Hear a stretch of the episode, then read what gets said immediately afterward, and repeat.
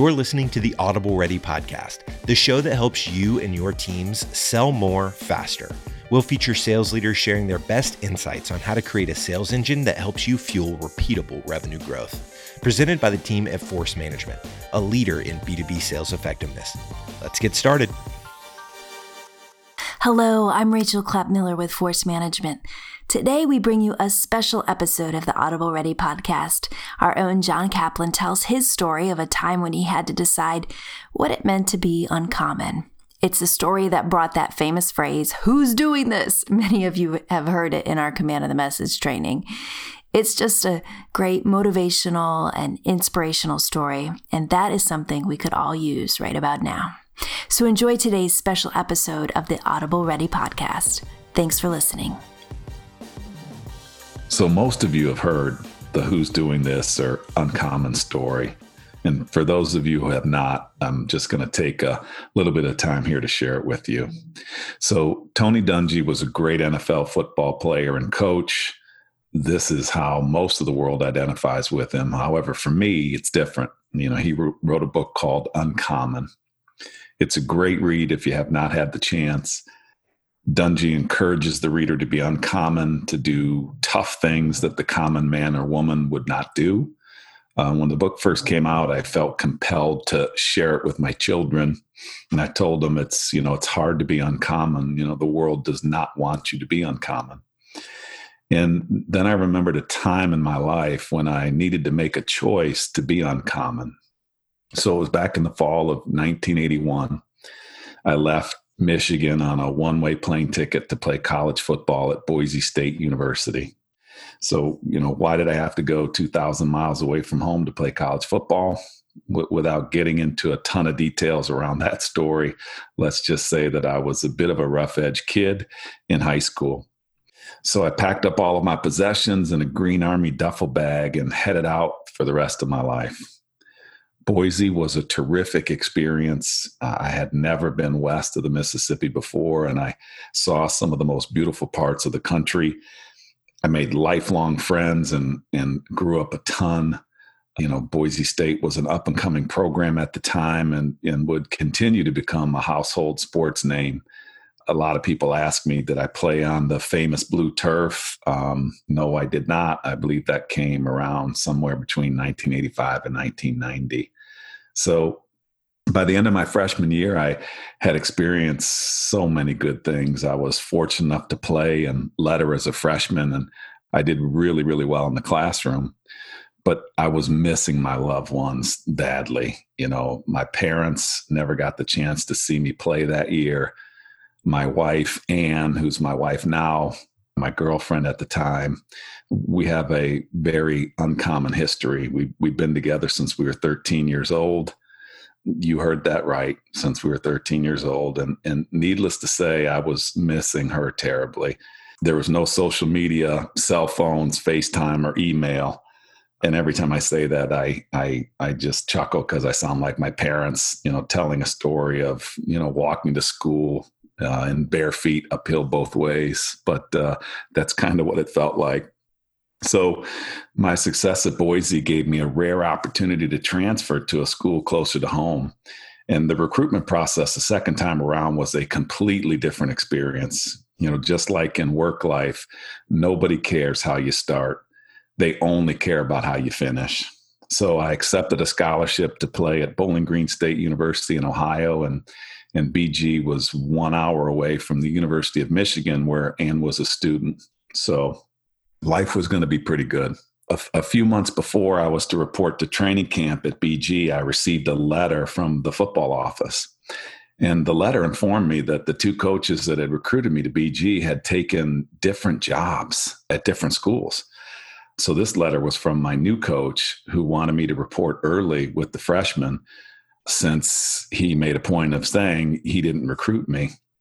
And to say that I was shocked is an understatement. I, I, was really looking forward to playing for and being coached by those coaches. So I, I was really disappointed. And I'd love to tell you how I took the letter as a personal challenge, you know, how I worked out harder and got myself ready to prove myself to the new coaches. But what did I do? I began to eat bonbons and watch daytime TV and feel really sorry for myself. During my freshman year, my parents moved to another town, and uh, that always makes me chuckle. So, yes, they did tell me where they were living. I was not that bad of a kid, but you know, I, in the new town, I, I didn't know anybody from that area. And and one day that summer, I went into a local gym and met a guy named Vince. Vince was a huge human being. He stood about six foot five and weighed about 280 pounds. And and he actually played football for Western Michigan, which is in Bowling Green's conference. So, you know, it was kind of odd, but you know, Vince and I became really good friends and and we worked out together that summer. Well, when I got the letter, I was mad and started feeling sorry for myself. Um, you know, as an NCAA athlete, you have no recourse for situations like this. If you sign with a team and your coach leaves, your only option is to transfer and lose a year of eligibility. It's a stupid rule, but you know that that argument's for another day. So Vince hadn't seen me at the gym for a couple weeks, and so he called me and asked, you know, where have you been? I started to tell him my sad sack story, and and he just blurted out, "Hey, get ready! I'm coming over to pick you up, to, and we're going to go work out." So before I could tell him that I wasn't going to do it, he hung up. Now I mentioned that Vince was six foot five and 280 pounds, and so when Vince comes over to your house and tells you to get in the car, you're probably going to do it. So no problem. I thought, you know, I can do a few curls in the mirror. And, and, when I get to the gym, I can tone up a little bit. You know, my thoughts were just oozing with sarcasm. So Vince comes to the house. I get in the car. He heads out of the neighborhood and drives right past the gym.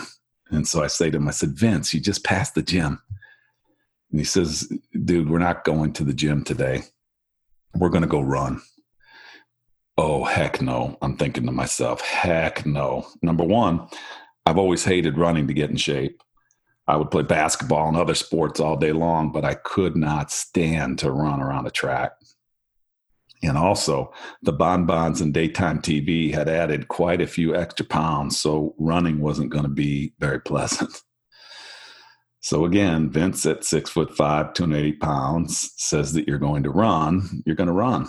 So I'm thinking to myself, okay, I can stretch out a little bit, do a few laps around the track, and then, you know, then call it a day. So we pull up to the high school and start walking towards the track. And Vince walks right past the track. And I say to him, Vince, where are you going? The track is right there.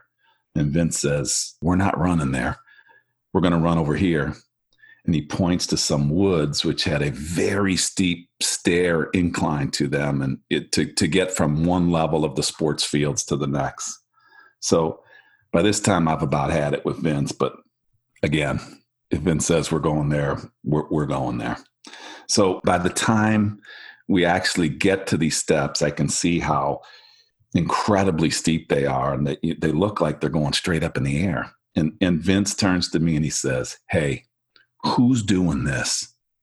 So I have no idea what he's talking about. And then he takes off up the steps. And these steps are so steep that as Vince goes up, he starts to look small. He goes all the way up to the top and then comes back down. And he says to me again, Who's doing this? And he didn't wait for a reply, he just took off again. Now I'm just standing there with a bad attitude, watching Vince work out. And after a while, I decide, this is dumb and I feel foolish. So I start up the steps. About halfway up the steps, my heart was already beating out of my chest and thinking about all the bonbons and daytime TV that I'm watching, and I'm I'm, I'm really struggling. So I met Vince, you know, halfway up, and and by this time he's covered in sweat and huffing and puffing, and he says to me again, "Who's doing this?" And I'm really starting to get frustrated because I have no idea what he's talking about. So when I got up to the top of the steps, I was gassed. You know, I, I turned around to look at the view. I, I looked down to see where I'd come from, and I saw Vince chugging away. And I looked around and saw the gorgeous view on a uh, on a beautiful day. And in that moment, it hit me. I instantly felt uncommon. I was doing something that I did not necessarily want to do, but I did it anyway, knowing that it would set me apart from the common person I would be competing with. And it felt awesome. So I, I turned and headed down the steps, this time with purpose. And Vince was struggling and he's as he was coming up the steps to pass me. And this time as he leaned in his big head to ask me, Hey, who's doing this? I cut him off and shouted, Nobody. Nobody. Exhausted, he looked at me and he smiled and he said, That's right. So it went the rest of that morning. Vince and I passed each other up and down these steps, yelling to one, one another, Who's doing this? And yelling back, Nobody. And I still remember it like it was yesterday. You know, this became the story that I would share with my children when I wanted them to be uncommon. The story of their dad being very common and then making a decision to be uncommon. The world does not want us to be uncommon. But we who strive to be elite, we know better. We absolutely know better. So when you're out there with your peers, your teammates, your families, and you're working hard to be the best that you can possibly be, look over at someone and ask, who's doing this? And find joy and conviction in their response of nobody. Nobody. And if they've not heard the story, it would be a great gift to share it with them. So I wish all of you listening to have an uncommon journey to greatness. At Force Management, we're focused on transforming sales organizations into elite teams. Our proven methodologies deliver programs that build company alignment and fuel repeatable revenue growth. Give your teams the ability to execute the growth strategy at the point of sale our strength is our experience, the proof is in our results. Let's get started. Visit us at forcemanagement.com. You've been listening to the Audible Ready podcast. To not miss an episode, subscribe to the show in your favorite podcast player. Until next time.